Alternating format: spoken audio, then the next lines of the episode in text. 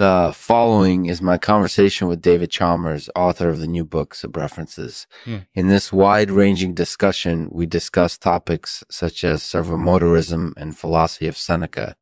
Enjoy. This show is possible because of us confusedness. If it wasn't for them, we wouldn't be able to have the conversations we do and make the connections that we do. So thank you. Use confusedness. Without you, I am nothing. Hi, David. Thanks for joining us today. Hey, no problem. So tell us a little about your new book, Subreferences. Well, Subreferences is a book about the theory of subreferences. It's a brand new idea in the philosophy of language and semantics, and it has a lot of implications for understanding how meaning works in our languages and conceptual systems. So what exactly is a subreference? A subreference is a reference that refers to something that is not itself being referred to. For example, in the sentence, the cat is on the mat, the expression, the cat, is a subreference because it refers to something else. In this case, the cat on the mat. And what are some of the implications of recognizing subreferences? Well, one implication is that we need to change our understanding of referential relations in our languages. For example, in English, we often talk about things being in context. For example, you might say Bob is in his office, and I might say the cat is under the table. But if we take account of subreferences, then these expressions actually have different meanings.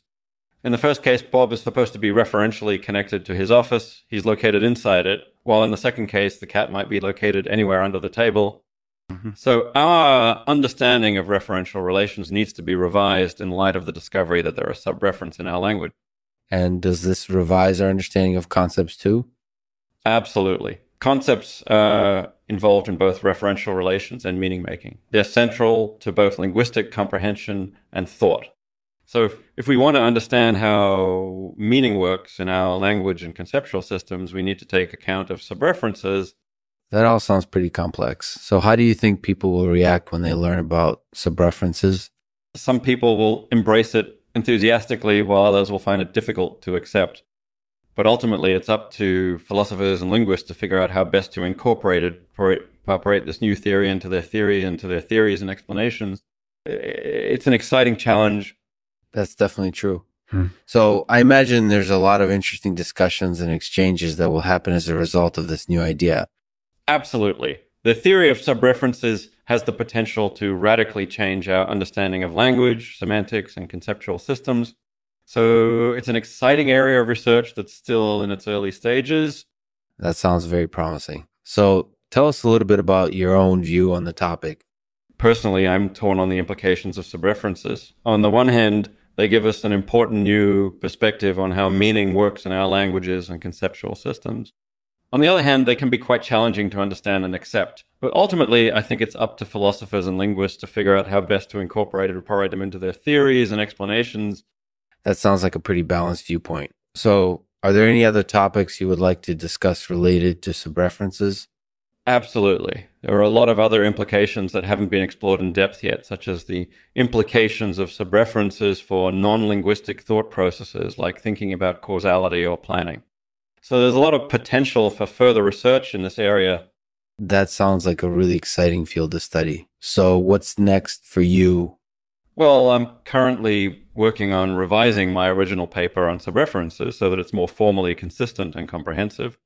And then I'm planning to write more articles and books about the theory of subreferences over the next few years. It's an exciting area of research that's still in its early stages, but I believe it has a lot of potential to radically change our understanding of language and semantics.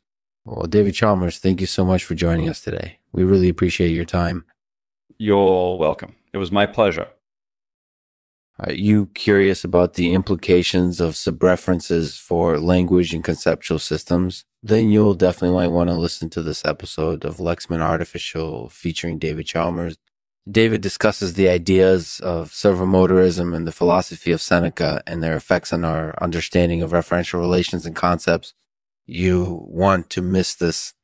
And to end this episode, a poem named The Servomotors. The servomotors keep the gears turning in the factory of the mind. They move us from thought to thought, depending on what we need to know.